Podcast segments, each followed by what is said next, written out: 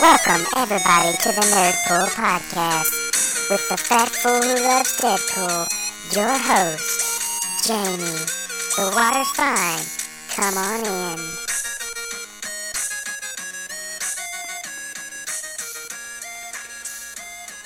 What's up, everybody, and welcome to another episode of the Nerdpool Podcast. I'm your host, it's the Jamie, your 171st favorite podcast host, and your Sherpa down the road of nerdiness, and as always, I am the fat fool that loves Deadpool, and that cannot be more appropriate than what we're going to start talking about today, as it's going to be a news-heavy episode, and that is the casting of your favorite telekinetic, time-traveling mutant.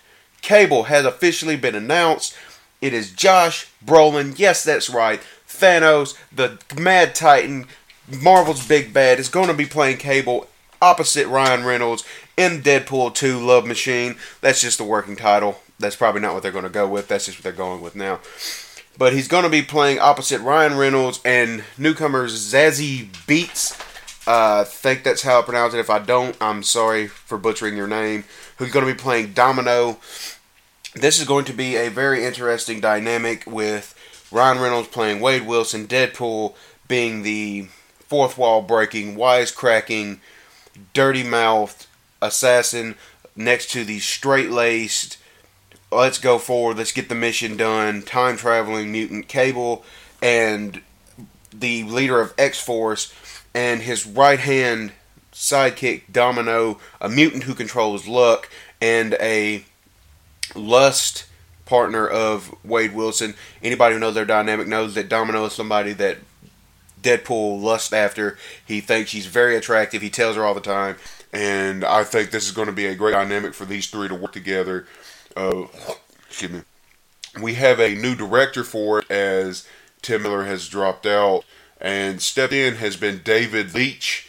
Leach. Again, I'm probably butchering your name, and I apologize if I am. He's best known for stunt work, but his directing debut, he did the first John Wick movie, and if you've seen John Wick, you know how incredible it is, so that gives me a lot of faith in him being able to do this, as he apparently knows how to take an R-rated action movie and build a world around it to where it works so well. I'm really excited to see what his take on Deadpool is going to be. Returning, we have TJ Miller is going to be Weasel. As everybody knows, him and Ryan Reynolds back and forth in the first one was the stuff of legends. I mean, they work so well together. They feed off each other so well. And you've got to have Weasel as Deadpool's sidekick. Dopinder, our favorite taxi driver, is going to be returning in Deadpool 2. A breakout star from the first one. A character that I don't think they expected to take off as it did, but it just worked so well. They're bringing him back. Negasonic Teenage Warhead and Colossus are rumored for the movie. They might put him back in there. I don't know. As far as I know, they're considering putting other X-Men into the movie. Basically, it's little cameos to kind of integrate it more into the X-Men universe and to lead us into an X-Force movie with Deadpool and Cable and Domino. As far as I know right now, Miranda Baccarin, who played Vanessa, is rumored for the movie, but she's not officially been announced to be in the movie. With Domino being in it, you have another love interest type for Deadpool you can play off of. And in the comic books, actually, Vanessa is a mutant herself and copycat who takes the form of Domino when she finds out that Deadpool is actually lusting after Domino. So we'll have to see how that goes. They never mentioned any mutant powers for Vanessa in the first film. That could change easily. You know, you could write that into it easily without much of a problem. But they didn't allude to it. We're not even sure if she's going to come back. We'll just have to see how it goes. They start filming May 1st. And it's going to come out sometime in 2018. More than likely it'll be in another February release, as that worked well for Deadpool last time. There's not a lot of big movies that come out at that time, and it was a perfect stay before all the big ones hit. But speaking of Josh Brolin playing Cable, that leads me into him playing Thanos and Marvel with the Avengers movie, the next two Avengers movie entitled Avengers Infinity War, and then the fourth movie is untitled. It was originally going to be Avengers Infinity War Part 1 and Part 2. They decided to invert that to one movie, and they're going to use the fourth one as another movie altogether. They are shooting these back to back with the cast that they have built.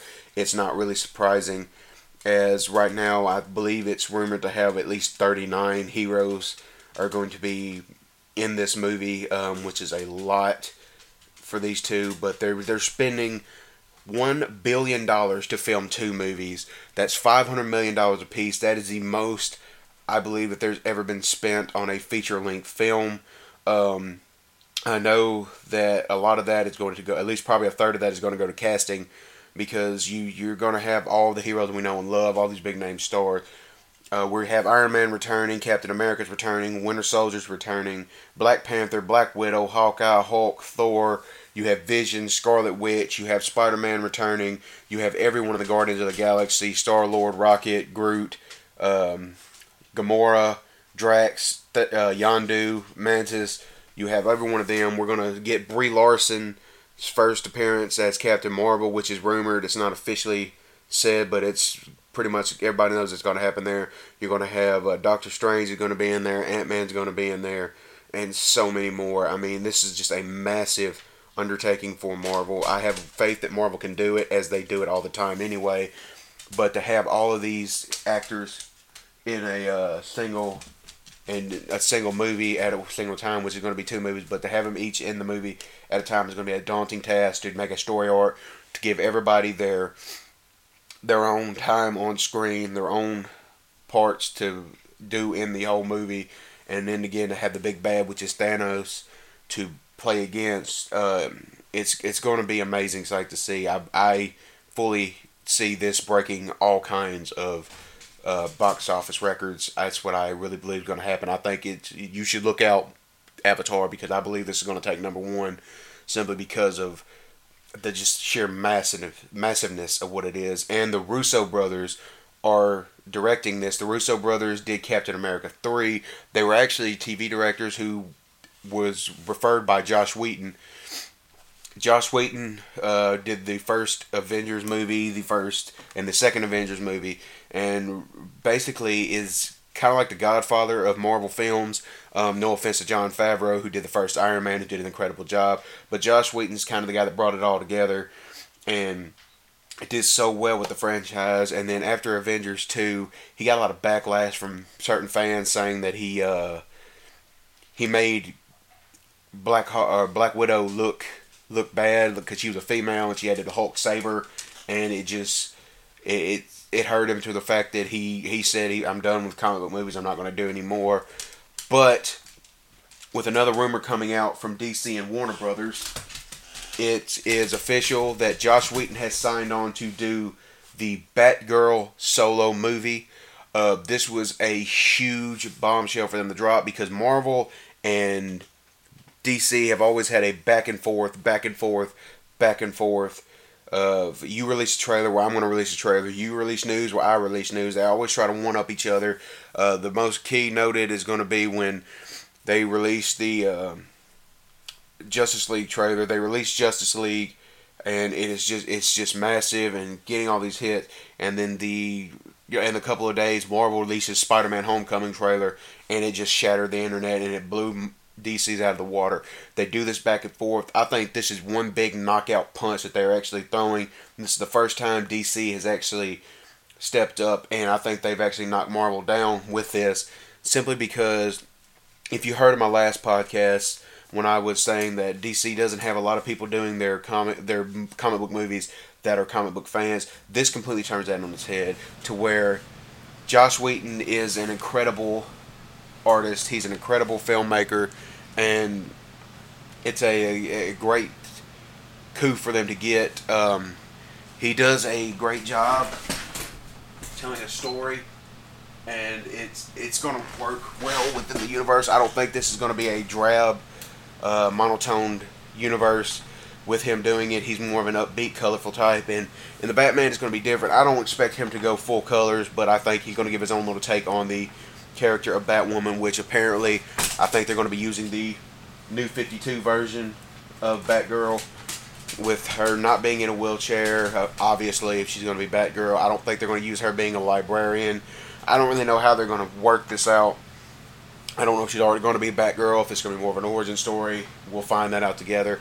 I'm really excited for this, which leads me to believe, with the addition of this and the Gotham City Sirens movie being official, which is going to be a Harley Quinn, Catwoman, and Poison Ivy movie, as well as leading into a Nightwing movie that has just been announced. I think that DC might actually be setting up a Batman universe within Gotham and Bloodhaven and these places around. I think they're going to set up for a Batman, Bat Family movie down the road, which would be an incredible cue. I think that they might be kind of drifting away a little bit from the DC extended universe, or not putting as much onto it, simply because we all know that Batman's going to sell. We all know Batman's going to make money. We all know Batman's going to be the biggest seller. And people are always going to go see it if Batman's attached to it. And with all these movies, the Nightwing movie, the Gotham City Siren movie, the Batgirl movie, you can have Batman in this movie without oversaturating Batman, like they did in Suicide Squad, and even Suicide Squad 2 when it comes out. But you can have Batman be in the movie as a cameo, have a speech, whatever, to where you're not, even just have Bruce Wayne, to where you're not oversaturating Batman, but you're giving us Batman, and it's something that I think is going to work really well within the context of what they need it to be. This is going to lead to, again, I believe it's going to lead to a Bat Family film featuring Nightwing and Batman and Batgirl all together. And my only questions for this is, A, with the Nightwing movie, is it going to be, are they going to do any kind of an origin with him being Robin, do flashbacks, or is it just going to be him as Nightwing completely and they never mention it? Because in this universe, Batman's a little bit more grizzled. We know that he doesn't have, that Jason Todd at one point was alive, and because he has his suit hung up in the Batcave, so that shows us that he moved on from Dick Grayson. So that shows us that Nightwing's already in effect. But are we going to get the origin, or are we going to get just flashbacks during the film? Also, it leads us to believe, is Batman going to have a new Robin? Will he have Robin, or is Robin done? Or are they not going to use Robin in this extended universe? I don't really know how to go. I actually prefer, I'd like to see Batman and Robin in this. I'd like to see a Robin in the DC extended universe, but that's just what I'm thinking, because it's always Batman and Robin. We'll see how that ends up going. But my another question I have is, and what I believe that this is going to lead to a Under the Red Hood type movie, with all three of them fighting Red Hood, which turns out to be, spoiler alert, Jason Todd, who's alive. The Joker didn't kill him, he survived. I think that would be a great aspect. If they're going to make a Bat Family film, I think that would be a great way to incorporate everything, is to have these three movies built. You have the standalone Batman, the Batgirl, and the Nightwing movie. You put them all together, and then you end up having one big Avengers-type movie with all of them as they try to take out the Red Hood, who has basically started running roughshod over Gotham, killing bad guys. They try to stop him. They find out that it's Jason Todd. You do the story arc there, to where at the end of it, however it goes, at the end of that movie, Jason Todd is rehabilitated. He joins. So then you have Jason Todd as Red Hood. You have Nightwing, Batman, and Batgirl all within the same realm, the same family. I think it would work well. I think it'd be an easy way for them to make money and to make a Batman extended universe, basically, to where it's all, you bring us into Gotham, you're not oversaturating us with everything, while they try to work out all their other Flash problems and Aquaman problems and Cyborg problems, which at this point, people, I'm pretty sure we're not getting a Cyborg movie. I honestly don't believe Cyborg can carry a movie on his own, by himself. We'll see if they actually move forward with it. I know that they're looking for diversity with that character, and with him being African American, I think they'll probably push it forward. But to me, I don't think Cyborg is a strong enough character to hold a movie by himself. I believe he needs to be on as part of an ensemble piece. He works better as that. We'll just have to see how that goes, and we'll see how they take it from there. The Flash is still having issues. I don't know at this point if we're ever going to get a Flash movie. We might just have to be satisfied with the Flash TV show, which if you've watched the Flash TV show, you know that it's an incredible piece of work. Greg Berlanti has created a whole universe on CW with Green Arrow and Flash and Days of Future Past, Legends of Tomorrow, and even Supergirl, and I believe they're trying to add Constantine to this. They're doing such a great thing over on CW with these TV shows, integrating them. It's working so well, and that's giving me my Flash fix until we get a movie, which I'm actually honestly worried about. Ezra Miller as the Flash is a strange choice to me. I don't really see him as a Flash type character. We'll have to see how it goes. We'll have to see if it works for him. I'm going to give it a chance because I like the character, but Ezra Miller is a strange casting choice for me as Flash, and the way that they're kind of portraying it with him is he's too Peter Parker-ish for me. He's too much of a kid who's a loner having issues type, and I don't for some reason I don't see my Flash. I guess it's because I'm so fixated on what the TV show is, and I like it so much that I want that. I want the Grant Gustin type Flash that I see from TV to be in the movies, and it's just they're doing a different version of that. It's going to leave. That's all I really have to say about the Batman. We're going to lead that into a Star Wars news. The Last Jedi teaser trailer has dropped.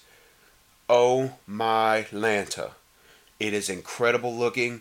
It looks awesome. Rey looks like in the movie she's getting Force training.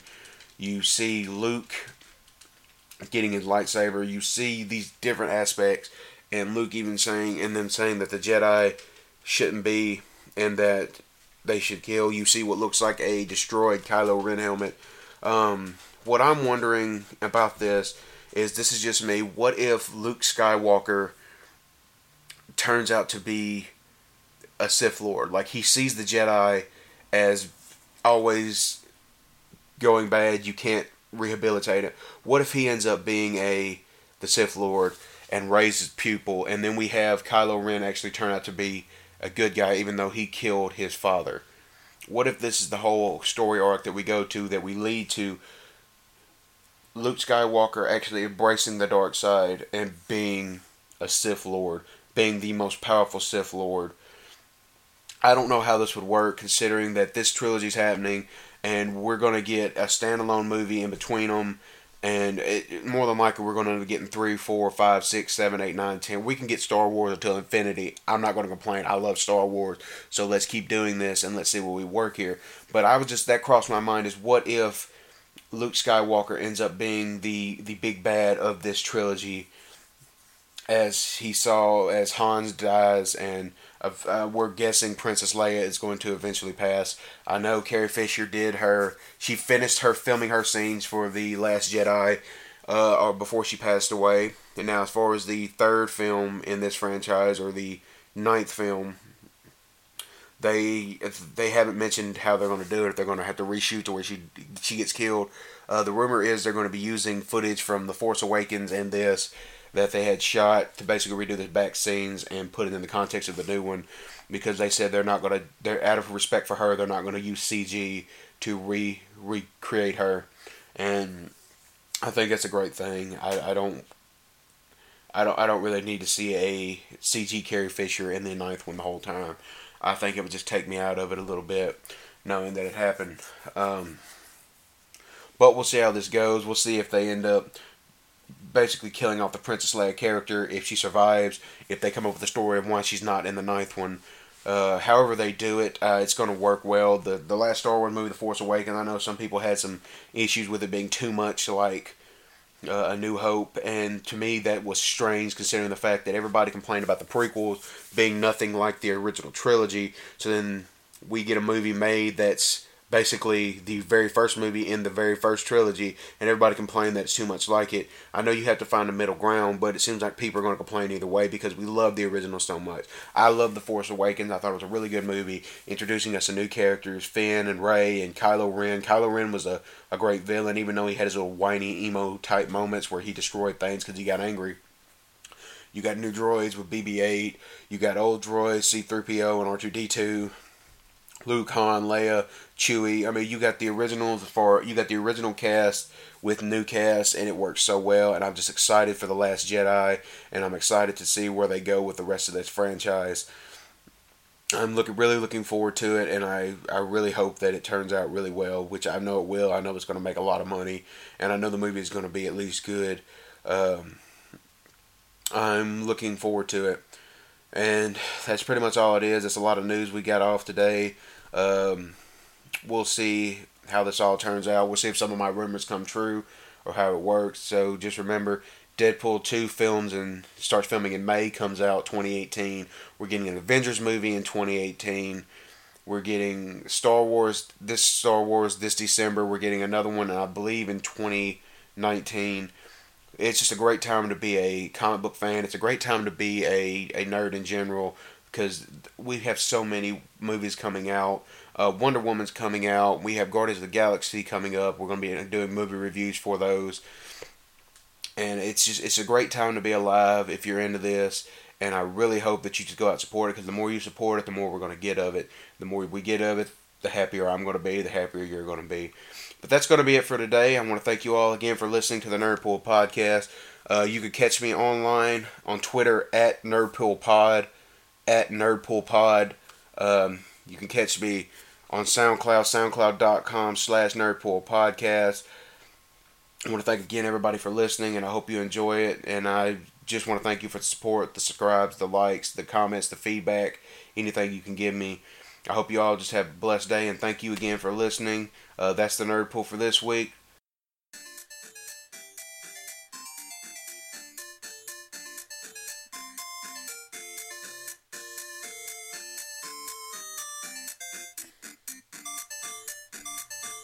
You are now leaving the Nerdpool Podcast. I hope you enjoyed your stay. Come back again.